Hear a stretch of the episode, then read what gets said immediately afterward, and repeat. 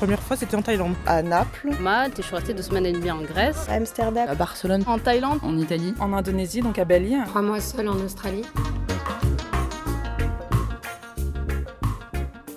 Bonjour à toutes et à tous et bienvenue dans ce huitième épisode de La Bougeotte. Je suis Laura et je suis en compagnie de Marine et de Daisy. Salut les filles Salut Salut Et avant de démarrer cet épisode, je voulais vous parler de l'évolution de notre podcast. On a rejoint l'incubateur de podcast Wings, lancé par le studio indépendant Nouvelles Écoutes le 13 juillet dernier. Donc on est super fiers de vous l'annoncer. Concrètement, ça veut dire que grâce à Wings et à Nouvelles Écoutes, on va continuer à faire grandir ce podcast. Et là, d'ailleurs, avec Marine, on se trouve dans leur studio pour cet enregistrement en compagnie de Charles, ingénieur son. Merci à lui. C'est même un peu intimidant, autant qu'excitant d'être là. Par contre, ce qui change pas, c'est que Daisy est toujours loin parce qu'on n'est jamais toutes les trois. Et voilà, moi je suis toujours euh, avec mon petit Tascam qui est actuellement posé sur une mini table à repasser, plus deux coussins, plus une prise. Et euh, du coup, bah, niveau technique, c'est pas exactement le même délire, mais j'imagine que ça doit être cool, ouais. Comment ça se passe, Daisy, pour toi en Iran? Bah, ça se passe super bien. Écoute, euh, ça se passe tellement bien que là, ça fait à peu près deux mois que j'y suis, que j'ai pas vu le temps passer et que je me dis que bah, je vais rester a priori au moins jusqu'à fin novembre maintenant. On trouvera une solution. euh, Laura, toi, quoi de neuf cet été? Eh ben écoute, euh, pas encore beaucoup de vacances vu que j'ai commencé mon boulot euh, il y a pas longtemps, mais euh, des, des, gros week-ends euh, qui m'ont fait du bien. Et je sais pas si je vous avais dit, mais euh, j'ai prévu mon prochain gros voyage, ce sera en Inde euh, pour un mariage et le Nouvel An. Un mariage en Inde Un mariage en Inde. Ah, Ça va être beaucoup trop Et je suis beaucoup trop contente. Ça, t'as fait un sacré combo, quoi. Tu vois, t'as mariage en Inde plus le nouvel an, quoi. Grave, les meufs, je vais ramener du gros son, hein, vous inquiétez pas. Allez et toi, Marine? Et moi, je ne suis pas partie de l'été. Je suis un petit peu sur les rotules et du coup, je pars dans deux jours. Popopo, et tu vas faire quoi Je pars dans le sud et je vous parlerai un petit peu plus de ce voyage en fin d'épisode parce que j'espère bien que les auditrices de la bougeotte vont participer. Hashtag suspense. Teasing Alors c'est parti pour nos reportages qu'on va d'abord vous présenter rapidement chacune. Daisy, qu'est-ce que tu as pour nous cette fois-ci? Donc moi j'ai rencontré Ponta, qui est une américano-iranienne qui vit à Téhéran depuis 4 ans et que je suivais euh, par son blog et avec qui j'ai parlé justement de cette double identité. Donc euh, voilà, je vous raconte ça très vite. Et vous? Alors moi, je me suis fait un petit kiff, un petit summer of love. Je suis allée vous tendre le micro, tendre le micro aux auditrices pour, pour qu'elles me racontent leurs histoires d'amour de vacances. Moi. Et toi, Laura? Alors moi j'ai préparé le popcorn pour écouter celui-là. Et euh, pour ma part, j'ai interviewé Paul-Élise et Hélène, qui sont deux femmes qui ont un van et qui habitent à Romainville et du coup partent en vacances euh, régulièrement en van. Donc je vous raconterai tout ça. Un peu badass. Un peu badass. Du coup, on commence par Daisy? Eh ben Ouais. c'est parti. Comme je vous disais il y a 30 secondes, j'ai rencontré Ponta. Ponta, c'est quelqu'un que j'avais découvert via son blog qui s'appelle mypersiancorner.com et sur lequel elle parle de Téhéran où elle vit depuis 4 ans. Il faut savoir qu'elle est née aux États-Unis et elle raconte, euh, elle, parle beaucoup de la langue persane aussi. J'étais tombée totalement amoureuse de ça. Et j'ai voulu la, je me suis dit dès que je reviens en Iran, il faut absolument que je la contacte et j'ai voulu la, la rencontrer pour euh, bah, pour parler de son blog, mais aussi pour parler en fait euh, de cette double identité qu'on sent aussi beaucoup à travers son blog, iranienne d'un côté et américaine de l'autre. Sachant que c'est pas commun, puisque en Iran, euh, à Téhéran notamment, ben, on a tous cette image et des fresques avec marqué euh, Down to USA, mort à l'Amérique, ce genre de choses. Donc c'est une, double identité que je trouvais intéressante d'interroger. Et donc, euh, je lui ai demandé qu'on se rencontre dans l'un des endroits qu'elle affectionnait à Téhéran, et je vous laisse écouter ça. Nous voici à Melat Park, qui est, je pense, l'un des plus grands parcs de Téhéran. C'est un peu la version téhéranaise de Central Park à New York.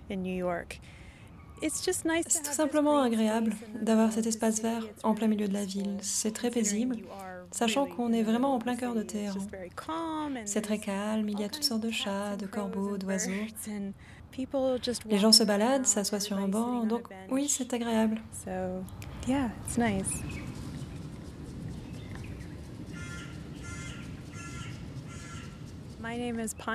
Je m'appelle Ponta, je suis née et j'ai grandi aux États-Unis. Mes parents sont iraniens.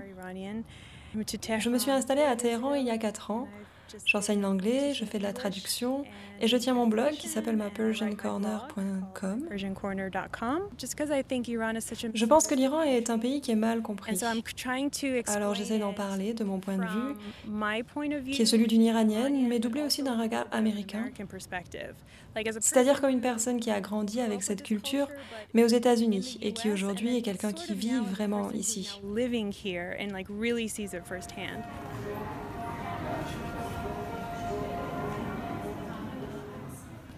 Je viens ici depuis que je suis enfant, mais je suis toujours venue en tant que touriste. On passait deux ou trois mois ici chaque été. Mes parents étaient très à cheval sur le fait que nous devions apprendre à parler persan. Donc on a toujours parlé persan à la maison. Mon père en particulier. Il nous disait toujours, tu devrais être capable de lire et écrire. Comme ça, tu pourrais écrire une lettre à ta grand-mère un jour. Ce que j'ai jamais fait, mais... Donc les week-ends, moi et mon frère et ma sœur, on s'asseyait autour de la table de la cuisine et mon père nous faisait une dictée en persan. Même quand on allait dans un restaurant, on passait commande et pendant qu'on attendait nos plats, il mettait un stylo devant chacun de nous et il nous disait d'écrire sur nos serviettes en papier. Donc on se retrouvait à écrire nos dictées en persan sur nos serviettes. En tant qu'enfant, c'était un peu embêtant. Il y avait par exemple ces petits poèmes que je devais apprendre. Et des fois, mes amis venaient à la maison et soudain mon père disait Ponta, pourquoi tu ne réciterais pas ce poème? C'était tellement embarrassant devant les copains. Mais bien sûr qu'aujourd'hui, j'en suis reconnaissante. En Alabama, j'étais un peu la seule enfant qui parlait une autre langue à la maison. J'avais l'air différente, mon nom était différent. J'étais l'étrangère là-bas. Et ici, en Iran, à chaque fois que nous arrivions, en particulier dans le village natal de ma mère, entre la gare et chez ma grand-mère, il y a très très peu de distance, mais on était à peine arrivés que tout le monde savait qu'on était là. Et il disait toujours Les Américains sont là, les Américains. On était les Américains ici et on était les Iraniens là-bas. Donc quand vous êtes américano-iranien, vous êtes toujours entre deux mondes. Vous êtes ni de l'un ni de l'autre. Et même maintenant, aux États-Unis, parfois, je me sens plus iranienne. Et en Iran, parfois, je me sens plus américaine. Mais je pense que ce qu'il y a de bien, et c'est quelque chose que mes parents nous ont toujours enseigné, à mes frères et sœurs et moi, c'est de simplement prendre le meilleur de ces deux mondes.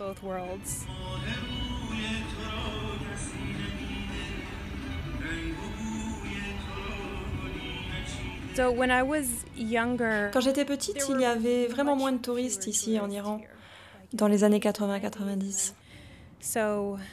Les gens avaient tendance à me dévisager et ils savaient que je n'étais pas d'ici, juste à la manière dont j'étais habillée et puis tout le reste. De nos jours, il y a les réseaux sociaux, il y a Internet, tout est plus proche et il y a beaucoup plus de touristes ici.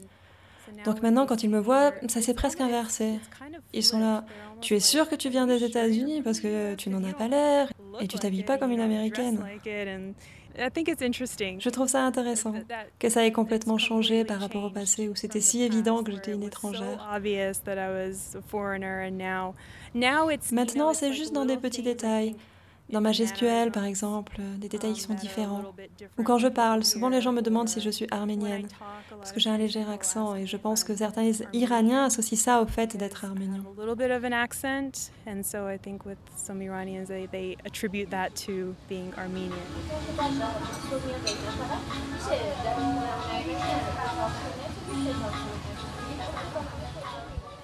Je n'avais pas prévu de rester 4 ans et je ne pensais pas que je le ferais véritablement. Mais j'ai fini par vraiment aimer ça. Je voulais essayer de travailler ici et de vivre ici, pas comme une touriste, mais comme euh, une Iranienne, pour pouvoir mieux connaître la culture, les gens et améliorer mon persan. Je suis juste venue en fait. J'avais rien prévu ou organisé. J'avais pas d'offre d'emploi. Parce que j'ai le sentiment qu'en Iran, si vous essayez de trouver un travail et que vous êtes toujours à l'étranger, les gens ne croient pas vraiment que vous allez venir. Parce que c'est assez étrange pour eux. Pas étrange, mais oui, quand des touristes viennent, ils demandent toujours pourquoi vous venez. Au début, ils faisaient tous de petits commentaires du genre Oh, celle-là, elle ne va pas tenir. Je lui donne deux mois et elle sera partie. Et maintenant, ils sont plutôt là. Donc en fait, tu restes vraiment. Et pourquoi? J'ai remarqué en particulier avec certains de mes étudiants, parfois je vais dire certaines choses ou euh, alors ils voient quelque chose publié sur mon Instagram et ils se disent Oh, j'avais jamais vu les choses sous cet angle. C'est une autre manière de voir les choses, oui, je pense qu'il y a du vrai. Donc je pense qu'au moins à certains d'entre eux, j'offre une autre vision d'ici. Enfin, j'espère. Et ils me disent tous, on essaye tous de partir, pourquoi est-ce que tu restes ici? Mais je leur retourne la question et je leur demande, pourquoi est-ce que vous voulez partir? Et souvent, honnêtement, ils n'ont pas de bonne réponse.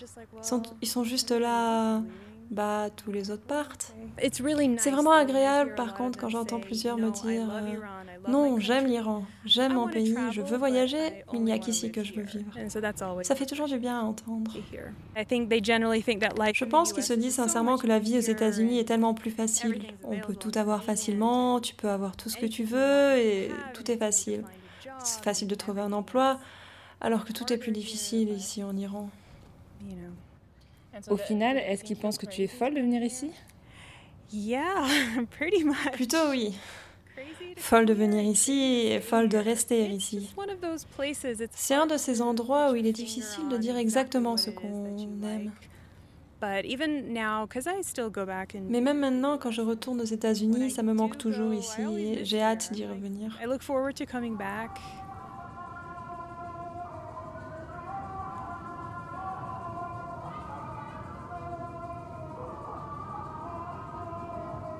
Je pense qu'il faut être un peu préparé avant de venir ici, être prêt mentalement à accepter qu'il y a des choses qu'on peut faire et d'autres qu'on ne peut pas, ou les choses auxquelles on a accès et d'autres auxquelles on n'a pas accès. Mais malgré tout, je pense qu'on peut vraiment bien vivre ici. Est-ce que le contexte politique actuel rend les choses plus difficiles pour toi et est-ce que ça t'inquiète concernant le fait de rester ici en Iran? Un peu.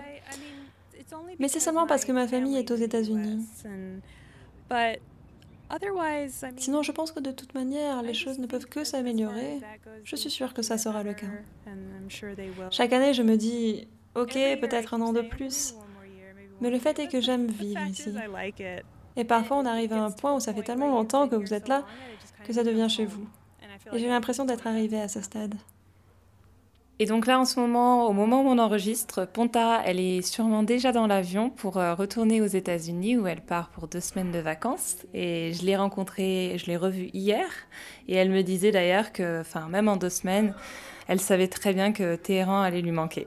Donc euh, voilà, j'ai pris beaucoup de plaisir à rencontrer Ponta et j'ai trouvé que c'était super intéressant en fait, euh, la manière dont dont elle voit les choses ici en Iran, parce que finalement, bah, comme elle explique, c'est sa culture, et c'est devenu son pays un peu par la force des choses aussi, à force d'y habiter. Et, euh, elle a quand même cette fraîcheur que, que n'ont plus beaucoup d'Iraniens sur... Euh, voilà, elle m'a emmené visiter des endroits qui sont juste euh, géniaux, que je me suis émerveillée et que beaucoup d'Iraniens ne perçoivent plus vraiment. Donc voilà, je trouvais que c'était intéressant cette double identité. Et je sais pas vous les filles ce que vous en pensez? Moi j'ai trouvé ça super chouette je trouve qu'elle a l'air trop sympa, et j'aimerais trop la rencontrer. Elle l'est, euh, elle l'est trop.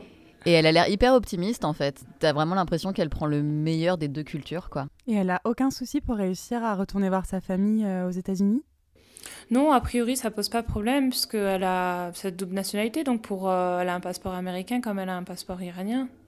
Ouais, et je trouve ça super beau comme elle le décrit en disant on était les Américains ici et les Iraniens là-bas. je trouve elle elle a une façon de raconter euh, son histoire de vie. Euh. Ça fait vraiment euh, philosophie de vie en fait, force tranquille, harmonie. Et, et puis c'était très relaxant cette petite ambiance de parc. Grave. En plus. et c'est vraiment dingue parce que je vous jure qu'on est en plein au milieu du trafic et, et je me suis dit quand je vais l'enregistrer, mais mon Dieu, mais il va y avoir trop de son et en fait c'est paisible, c'est calme. Donc si quelqu'un passe par l'Iran, mets-la de parc, c'est très sympa. On enchaîne? À toi On parle d'histoire d'amour maintenant Ouais, on parle d'histoire d'amour. Mmh. Radio Potin, on est là. Alors, comme je vous l'ai annoncé en introduction, euh, moi, je voulais raconter des histoires d'amour de voyage. Donc, qu'est-ce que j'ai fait? J'ai fait un appel à témoignages sur les réseaux de la bougeotte et sur les miens. Et les meufs, la déferlante, quoi. Et du coup, bah, j'ai reçu tellement d'histoires que euh, ce sujet-là va être euh, réparti sur deux épisodes en fait, parce que sinon on aurait pu écrire une encyclopédie avec tout ce qui vous arrive. Et du coup, bah voilà, il y a des super belles histoires qui durent, il y a des aventures qui sont un peu plus légères mais très mignonnes aussi, il y a des coups de foudre un petit peu touchants. Et donc pour ce premier épisode, on va écouter quatre histoires, celles de Pauline, Juliette, Marianne et Anouk. C'est parti.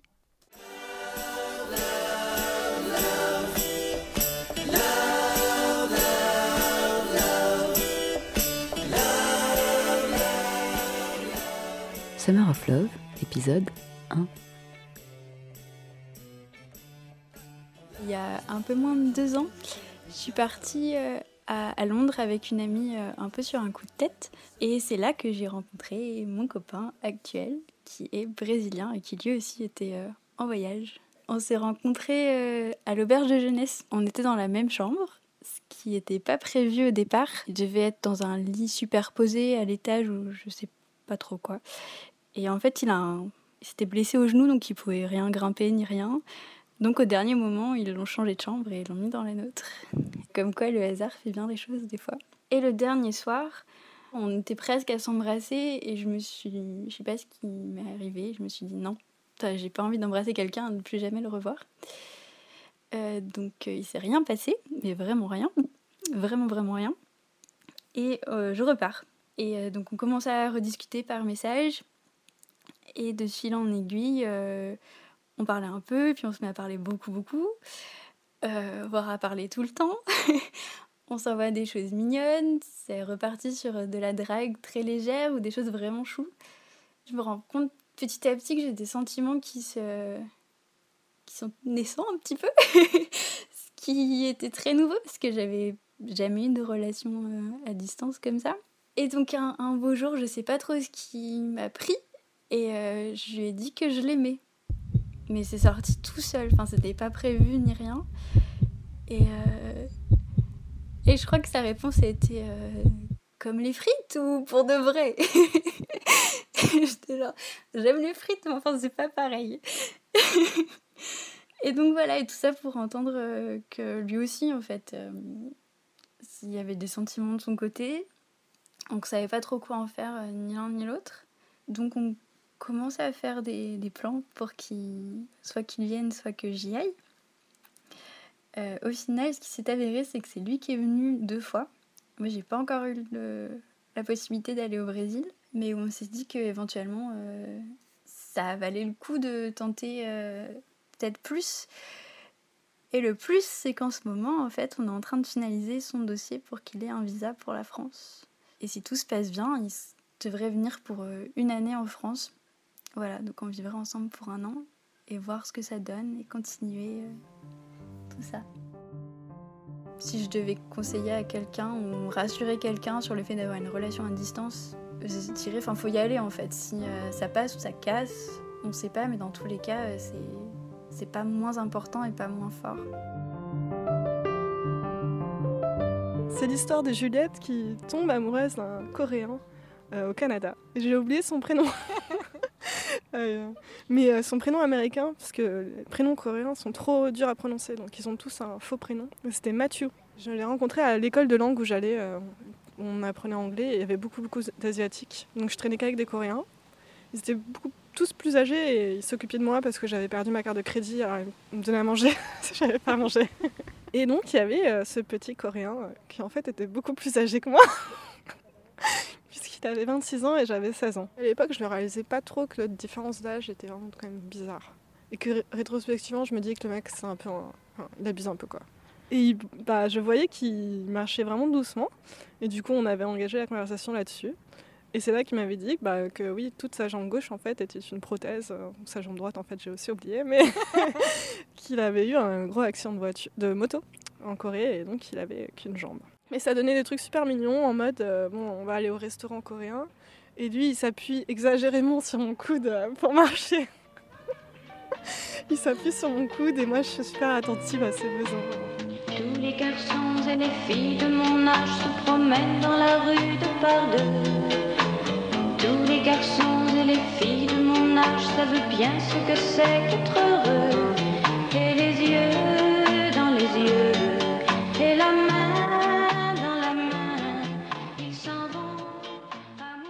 Mais voilà, par ça, j'ai pas trop trop de souvenirs. Euh, voilà, à un moment donné, je pense, bah, il était beaucoup plus âgé. Je pense qu'il voulait un peu plus, et moi, j'étais là, non. Et du coup, après, bah, on a arrêté de se parler. je sais pas trop si on a rompu. vraiment, on parle, il, parlait mal anglais et moi aussi. Je, je sais pas trop si on avait des vraies conversations. C'était plus des problèmes d'un parc, quoi.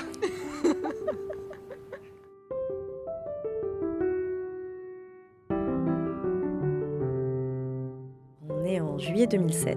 On est en Cappadoce, en Turquie. Et j'ai 21 ans. Je suis là-bas en train de voyager toute seule avec mon sac à dos. Euh, je suis partie pour un mois et j'ai quitté euh, Bucarest, où j'étais là-bas pendant une année d'Erasmus, donc Bucarest en Roumanie. Et à l'époque, euh, j'ai un chagrin d'amour parce que je suis tombée amoureuse d'un Français en Roumanie. Et puis c'est la fin de l'année Erasmus, donc il est rentré en France. Et, moi, je suis triste. Et là, dans le village, je rencontre un, un beau Turc, jeune, à peu près le même âge que moi, qui travaille au musée du village. Je vais tomber totalement sous le charme de ce de ce beau jeune turc, brun, beaux yeux, très beau sourire. Malheureusement, j'ai oublié son prénom. Euh, je suis désolée pour lui. Pourtant, il m'a marqué parce que euh, déjà, il a marqué mon voyage. Euh, je devais rester quelques jours en Cappadoce. Au final, je suis restée une semaine parce que j'y étais bien. donc assez vite, on est sortis ensemble. Euh, il m'a fait euh, découvrir euh, avec son scooter toute, la, toute la région. Et puis au bout de quelques jours, il a quand même fallu bah, partir parce que j'avais un voyage à poursuivre et, et ça a été le déchirement, les larmes, le départ en bus, tout ça. Goodbye, my lover. My friend. You have been the one. You have been the one for me. Goodbye. Et puis j'ai continué mon chemin, je me suis retrouvée en Grèce et, euh, et j'étais triste ou nette, euh, mais au moins ça m'avait fait oublier ce Français de Roumanie euh, qui m'avait causé un chagrin d'amour, ça m'a réconcilié avec la vie, ça m'a fait aimer la Turquie où je suis retournée plusieurs fois depuis. Et voilà, c'est ce genre de petites histoires qui ne sont pas du tout prévues, mais qui font aussi la richesse d'un voyage et qui te font aimer un pays et qui font qu'après tu restes attaché parce que tu y repenses, parce que c'était cool.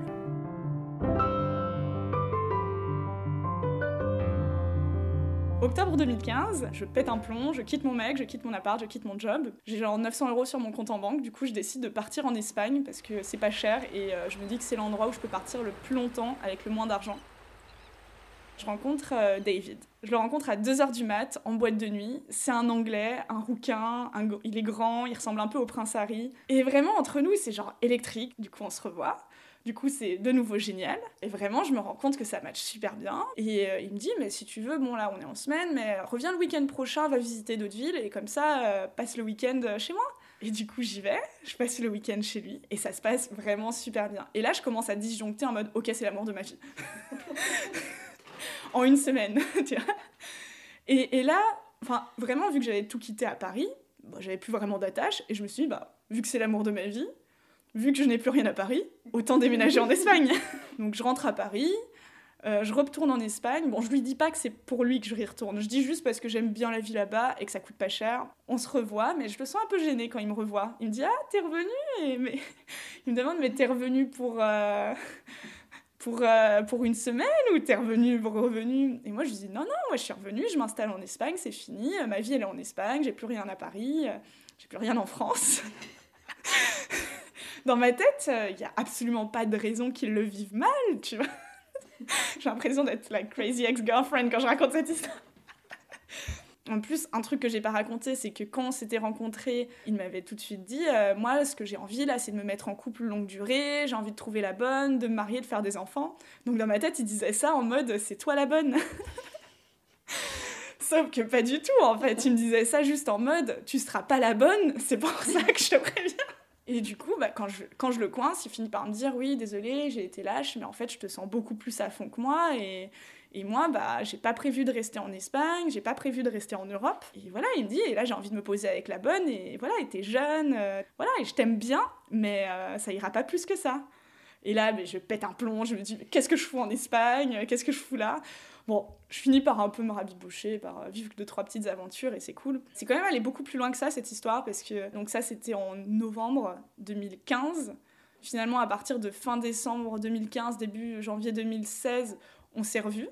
Euh, on a commencé à se revoir assez régulièrement comme plan cul. Moi, j'étais vraiment super à l'aise avec ça. Quand on s'est revus, je me suis dit, bah oui, c'est moi qui me suis totalement. Euh, qui, disjonctée parce que je sortais d'une rupture et en fait, j'avais juste envie de me remettre en couple au plus vite. Et après coup, je me suis dit, non, mais en fait, faut que j'apprenne à être un peu célib. En somme, si j'ai compris, sans amour dans la vie, sans ses joies, ses chagrins, on a vécu pour rien. Mais oui, regarde-moi, à chaque fois j'y crois, et j'y croirai toujours, ça sert à ça l'amour. Donc voilà, donc autant vous dire que ça fait euh, je sais pas combien de semaines que je suis en mode cheesy entre chaque interview. Sourire un peu niais. Parce qu'elles me font soit trop rire, euh, soit elles me brisent le cœur, enfin voilà. Et du coup, juste pour info, Anouk, la dernière que vous avez entendue, euh, si vous voulez connaître la fin de l'histoire, la suite et la fin de l'histoire avec le fameux David, sachez qu'elle a aussi un podcast et que ce podcast, bon, le titre spoil un peu parce que ça s'appelle Qui m'a filé la chlamydia, mais il faut absolument aller l'écouter parce qu'il est vraiment très drôle. ah non, mais elle m'a fait tellement rire. J'adore l'autodérision qu'elle a, quoi. elle raconte tellement bien la Crazy Ex ah Girlfriend. Franchement, moi aussi, j'étais morte de rire. Mais carrément, on s'y voit trop. On se dit putain, c'est clair, j'aurais pu faire ça ou je sais pas quoi. Et du coup, j'avais pas fait du tout le rapport, le rapprochement avec son podcast, putain. je l'ai pas encore écouté. Du coup, là, je, je, trop, j'ai trop envie de l'écouter, quoi. Et eh ben, dis-toi que c'est le fameux David. voilà. Et donc, on aura encore des témoignages et des histoires le mois prochain. J'ai déjà trop hâte d'être au mois prochain. J'ai trop envie d'écouter la suite. du coup, est-ce qu'on enchaîne, Laura? Euh, ouais, on peut enchaîner, euh, on peut enchaîner comme ça. Bizarrement, personne n'a envie de raconter ces petites histoires d'amour en vacances. On enchaîne direct. et on passe sous silence, quoi. On se dit pas, et vous les filles, vous en pensez quoi? Comment tu nous as Tu nous as trop cramé, meuf. Non, mais en vrai, ça m'arrange aussi. Donc, euh, ouais, si on pouvait passer au sujet d'après. Parce que nos parents écoutent tout ça? Ouais, moi, ma grand-mère, elle nous écoute. Hein. Non, c'est pas non, bah voilà, on a eu des, des amours de voyage et on les racontera peut-être dans un épisode d'ici 7 euh, ans. Oui, anonymement, en changeant la voix. Le rendez-vous est pris, ouais, dans 7 ans ce sera. Allez, Laura, parlons. On, passe, on passe au van, on passe à, un moyen de locomotion. Bon les meufs, moi je suis trop contente de vous faire écouter euh, ce son. Donc je vais vous, bah, vous allez entendre Paul Elise qui a 37 ans et euh, Hélène qui a 36 ans. Euh, Paul-Élise, elle est rédactrice et Hélène, elle est assistante de conservation au musée de l'armée. Elles m'ont ouvert les portes de leur van et on a réalisé cette euh, interview à l'intérieur. Donc j'ai adoré ce moment et je vous laisse écouter. Normalement, ça sent vraiment plus mauvais. Faut que tu t'en rendes compte. c'est vraiment là, tu l'as dans les conditions optimales. Et les gens, tu vois, ils pensent que la van life c'est glamour, mais c'est faux. La van life, c'est tout sauf glamour. Tes fringues, mais franchement, en fait, tu t'en rends pas compte sur le coup. T'as l'impression que tout va bien parce que t'es dehors et tout. Puis tu rentres chez toi et t'ouvres ton sac de linge sale. Et là, c'est une espèce d'attaque chimique qui t'assaille genre comme ça. Et tu fais oh putain Notre slogan, c'est sale, fier et libre en fait. Ouais, c'est ça. Mais ouais, t'es sale. T'es sale. Juste t'es sale. Mais t'es fier et t'es libre. Plutôt pas mal comme avant-goût, non Allez, on fait le tour du propriétaire. Voilà. Tu peux entrer, tu es la bienvenue. On va te faire visiter. euh, alors on voit euh, bah, une petite table en formica euh, qui est entourée de deux banquettes en, en, imprimé moquette. et, un, petit, un petit revêtement formica avec des tiroirs. donc la bibliothèque, on a la cuisine, quand on, avance un pas et on est dans la cuisine avec un frigo, des plaques. Euh, la vaisselle, le garde-manger.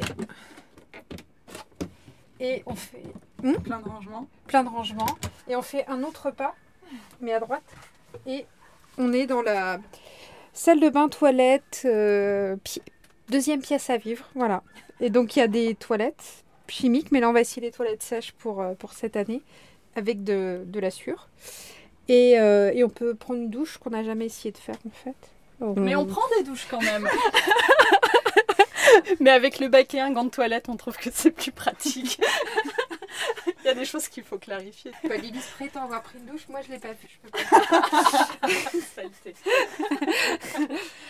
Là, on a un grand rangement euh, où on met bah, tout le matériel pour dormir. Et donc, en fait, bah, quand on dort, c'est tout amovible, c'est-à-dire que la table, elle se range sous les banquettes. On déplie la banquette et du coup, toute la place là est prise par le lit. Voilà, ça se déplie. Et ça fait une petite banquette comme ça. C'est pas énorme, mais ça va. Ça va. Pour le chien, on prend la planche qui est là, on la sort et on la met sur les sièges avant. Comme ça, elle a sa propre, euh, elle a sa propre chambre. En fait. En fait, les anciens propriétaires avaient bricolé ça pour leur petit-fils. Et donc, on met le chien à la place. Globalement, ce qui marche pour un enfant marche pour un chien. Tu veux que qu'on le démarre? Ouais, Pour enregistrer? volontiers. Et ça va faire un sacré bruit. Tu peux mettre à la- à l'avant, le revêtement, c'est de l'Alcantara. Les, les- les gens qui nous l'ont vendu insistaient beaucoup dessus. On l'a trouvé sur un truc très exotique qui s'appelle Le Bon Coin. Euh, voilà. Et du coup, mais ils étaient très marrants. Donc, c'était un couple de retraités à Provins, en Seine-et-Marne. Nous, on n'avait aucune idée hein, de ce qu'on voulait. Enfin, j'ai coupé ça, ça. Et euh, je démarre? Ouais.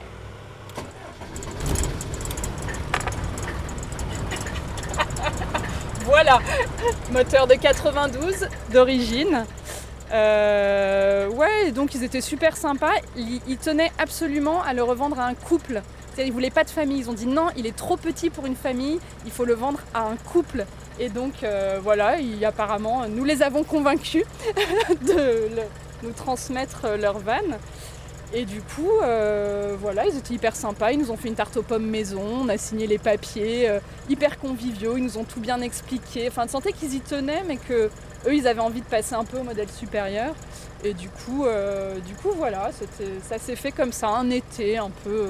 allez, il nous faut un nouveau défi, un nouveau challenge. Vous avez fait quoi comme premier voyage avec lui? Ah bah, le tout premier, tout premier, on a été à Boutigny-sur-Essonne. Donc, je sais pas, personne sait où c'est. Bah, c'est dans l'Essonne. Et c'était juste pour... C'est à côté de Milly-la-Forêt. En fait, Milly-la-Forêt, c'est un super joli coin. On voulait passer notre première nuit dans un endroit pas trop loin, c'est-à-dire pas cumuler les galères. Donc, on est en fait assez peu aventureuse. Et euh, moi, j'avais pas l'habitude de la conduite. Enfin, voilà, donc on s'est dit on va choisir un coin tranquille. On s'est retrouvé, on a regardé les campings pas trop loin de Paris, et notamment dans ce coin-là, et on s'est retrouvé donc à Boutigny-sur-Essonne.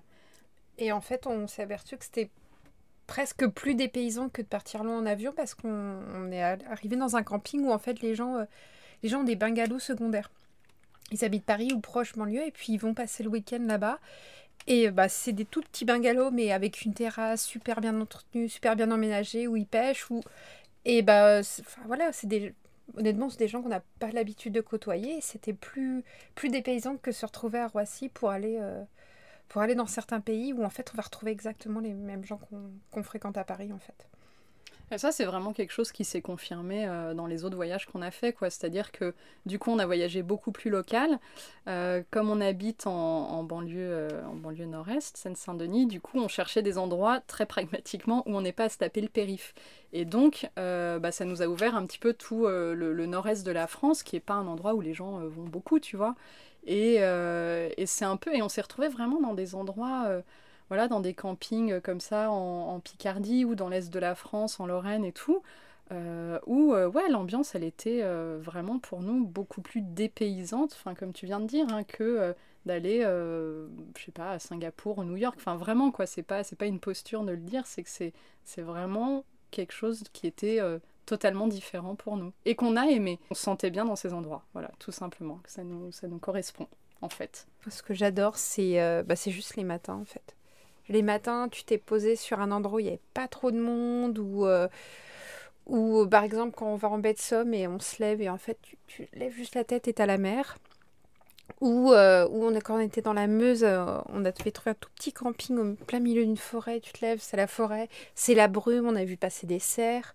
On a vu passer aussi quand on était euh, quand on avait fait le- les châteaux de la Loire aussi. où on, on se lève en fait, voilà, tu te lèves, c'est le silence et puis euh, puis voilà la, la brume, le calme, le c'est c'est ça, c'est tous mes tous les bons souvenirs. Tu, tu te lèves, tu te fais un petit café bien chaud, tu le prends, euh, tu ouvres la porte du van, tu le prends comme ça.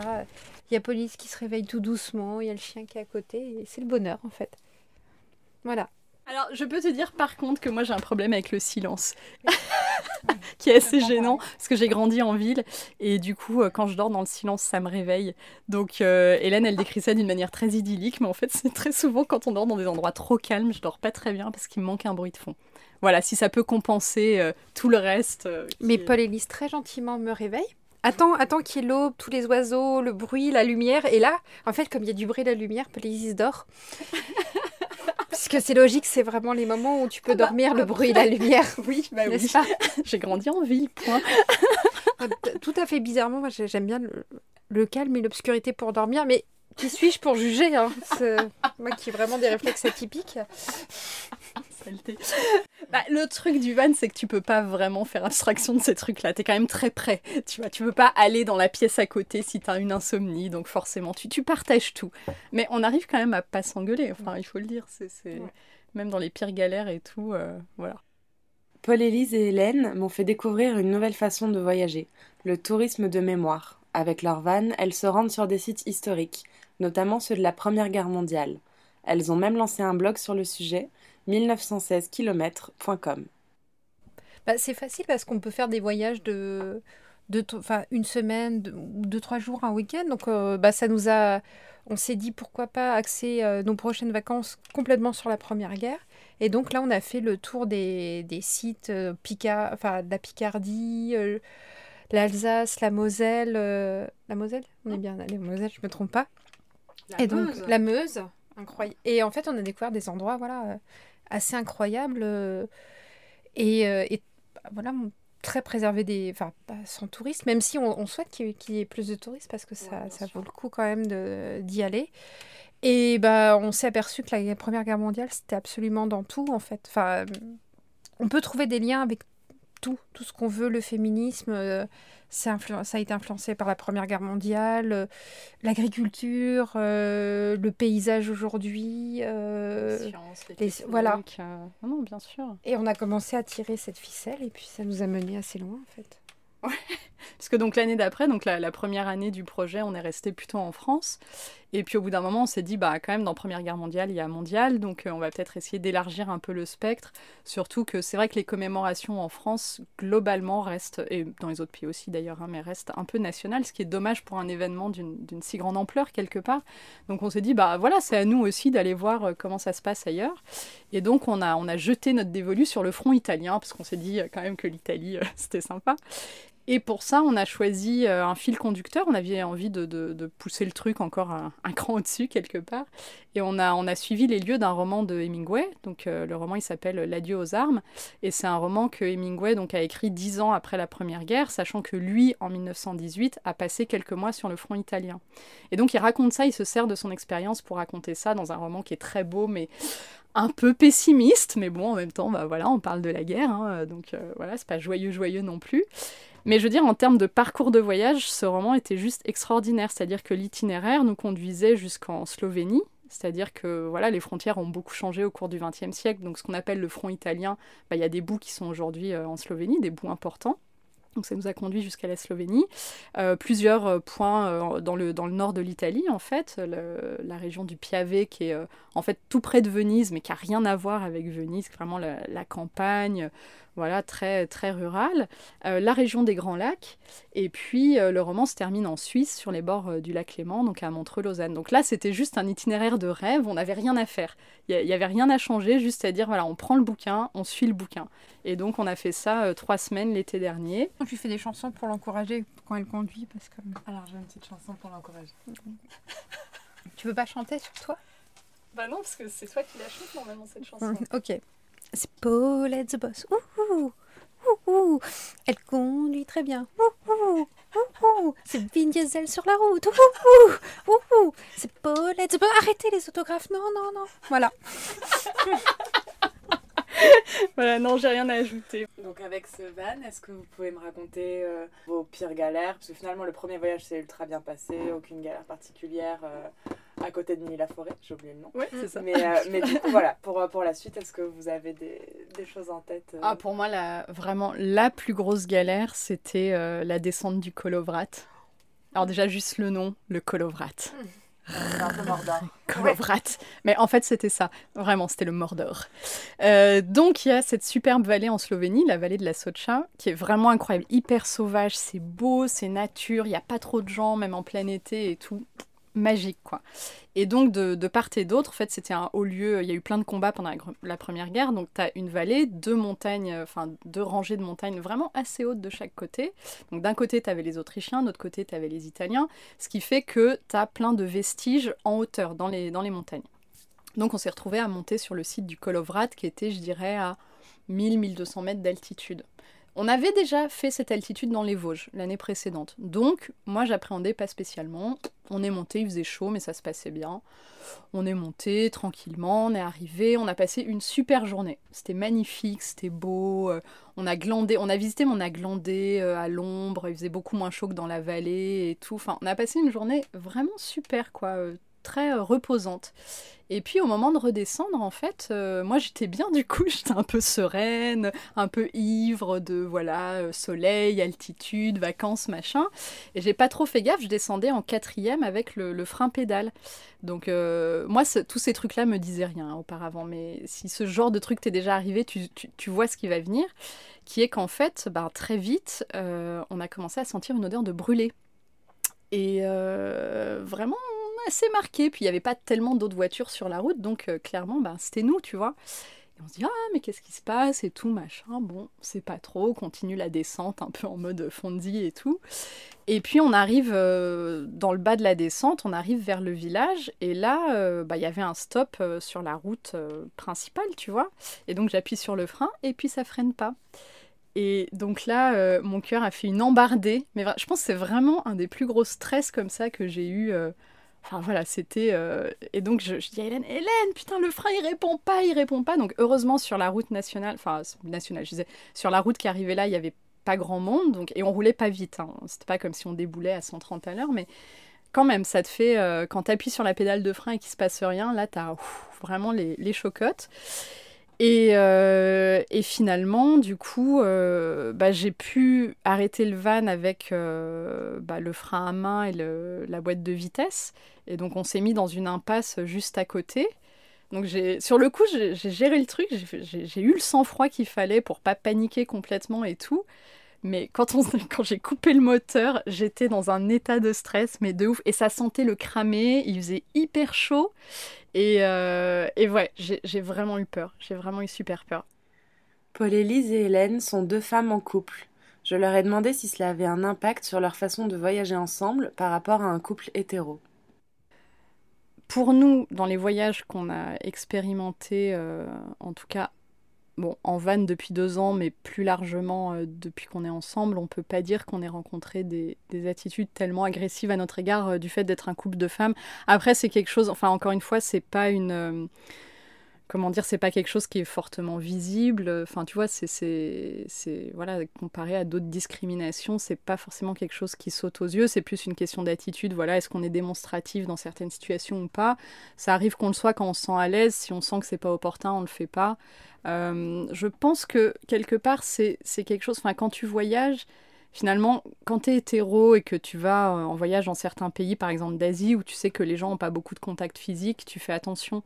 Donc, finalement, euh, pour nous, c'est la même chose, c'est-à-dire que euh, on a voyagé en Asie, en Indonésie, par exemple, qui est le plus grand pays musulman du monde on n'a eu aucun problème, mais c'est vrai qu'on n'était pas euh, démonstratif, tu vois, on n'était pas ouvertement un couple. On pouvait très bien, aux yeux des, des, gens là-bas, euh, être deux copines ou cousines ou n'importe quoi.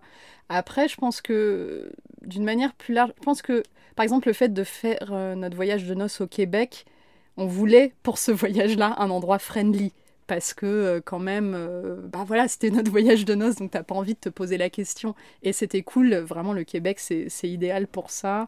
Euh, il y avait cette, cette vieille dame là quand on a fait la balade en canoë sur le, sur le Saint-Laurent. Et donc on était juste nous deux et puis une famille canadienne anglophone, donc tu avais les parents, les deux ados et les deux mamies. Euh, et, donc, tu avais une mamie super maquillée, botoxée et tout dans son canoë, comme ça. Donc, pas du tout mode nature, si tu veux, mais c'était hyper sympa. Donc, on a on parlait en anglais, comme ça et tout, vraiment euh, hyper gentil. Puis, à un moment, elle nous dit. Est-ce que vous êtes euh, sœur ou je sais pas quoi? Et puis moi, j'ai répondu très naturellement, bah non, on est un couple et puis c'est notre, euh, c'est notre lune de miel. Et puis elle était là, ah, Mazel Tov, I mean, congratulations Et voilà, et ça, ça faisait vraiment plaisir et je pense que pour ce voyage-là, voilà, moi j'étais contente qu'on aille dans un endroit où on savait que en tant que lesbienne, on, voilà, il y aurait pas de souci, quoi. Vous vous en doutez, on n'a pas poté longtemps. Là, je suis obligée de condenser. On va devoir se quitter en musique, mais pas n'importe laquelle. Qu'est-ce qu'on écoute euh, En fait, il y a une super sono. Ils avaient installé une sono de malade. Il faut que je, Qu'on n'entend pas du tout quand on roule parce qu'en fait, le moteur fait un bruit de dingue. Mais si on Ah, entend Non, on entend des petits bouts, ça compte pas.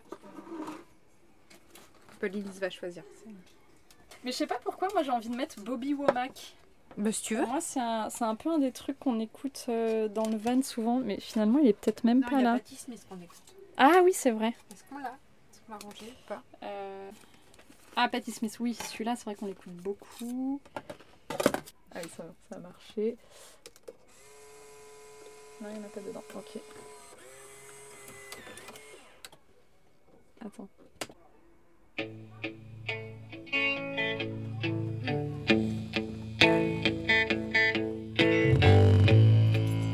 Santé à la bougeotte.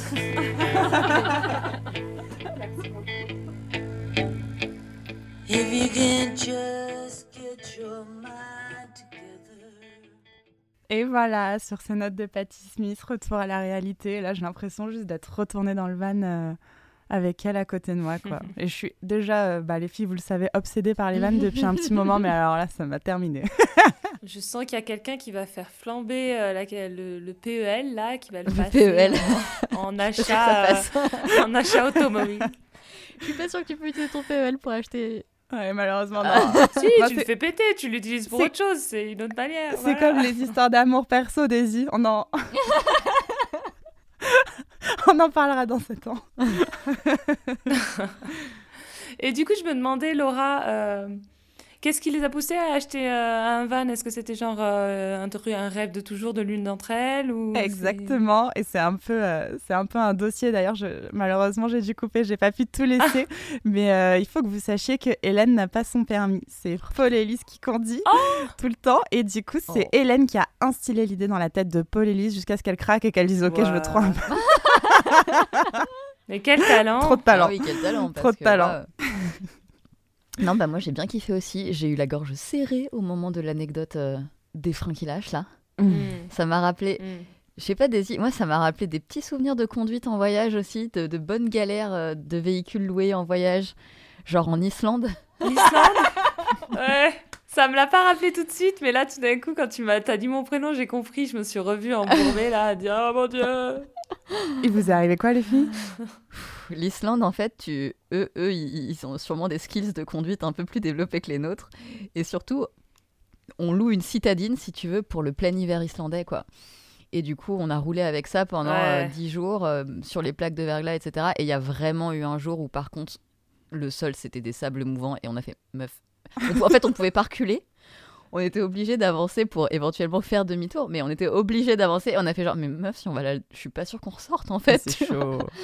Et euh, Mais ouais, parce qu'il fallait descendre un truc, Ouais. mais ensuite on savait que déjà le descendre c'était super compliqué. Et en fait, pendant qu'on était en train de descendre, j'étais en train de me dire, mais de toute manière, on remontera jamais quoi. Enfin, on remontera jamais. tout ça pour aller visiter un truc quoi. Et putain. Et quand on est allé voir les aurores boréales aussi, tu m'engueulais en mode meuf, il fait tout noir, je vois rien, on va péter la voiture juste avant de la rendre. Ouais, le stress du coup quand tu rends la bagnole. ouais. On l'a nettoyé, on a même nettoyé avec ma serviette Décathlon euh, qui, qui sèche super vite un bout de la voiture quoi. J'étais tellement flippée. Système D, hein, comme d'hab. Pour être totalement honnête, tu l'as nettoyé et moi je dormais. Euh, bah écoutez, on va, on va peut-être conclure du coup. Mhm. Euh, alors, moi je voulais conclure par un petit appel pour, euh, à nos auditrices. Donc je vous ai un peu euh, teasé en début d'épisode. Je pars en voyage et j'espère bien que je vais rencontrer des auditrices de la bougeotte sur la route. Donc je vous fais le petit pitch.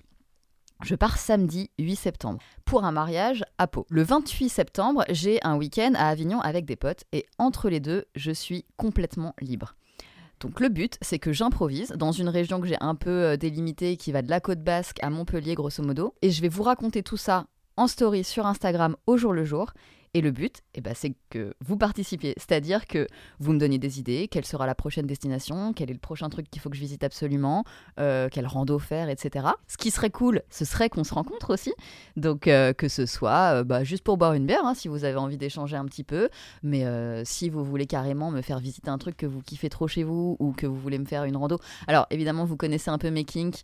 Je pense que je vais essayer de marcher un petit peu, donc si vous avez des idées de chemin à me suggérer, ça serait trop cool. Euh, J'emmène aussi mes chaussons d'escalade, donc si vous avez envie qu'on grimpe ensemble, même si c'est la première fois, j'insiste, n'hésitez pas, j'ai vu qu'il y avait des salles de bloc partout. Euh, et évidemment, j'emmène mon micro, donc si vous avez une histoire à raconter à la bougeotte, j'ai mon micro. Et le but, bien sûr, c'est d'en faire un journal de bord et de vous raconter tout ça dans deux épisodes, du coup, au retour. Par contre, ça ne va se passer que sur Instagram, tout ça, parce que j'aurai pas le temps de checker tous les réseaux sociaux.